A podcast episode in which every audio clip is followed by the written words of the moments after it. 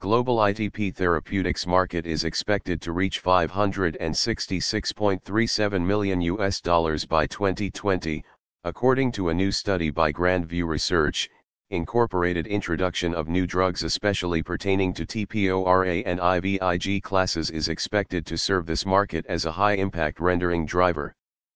Presence of favorable government regulations such as the Orphan Drug Act in the U.S. aimed at encouraging new product development is expected to have a positive impact on the market.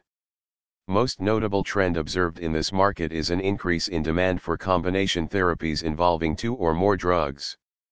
Clinical evidences suggest that some combination therapies prove to be cost-effective, exhibit higher efficacies and help curb side effects otherwise associated with individual therapeutic classes.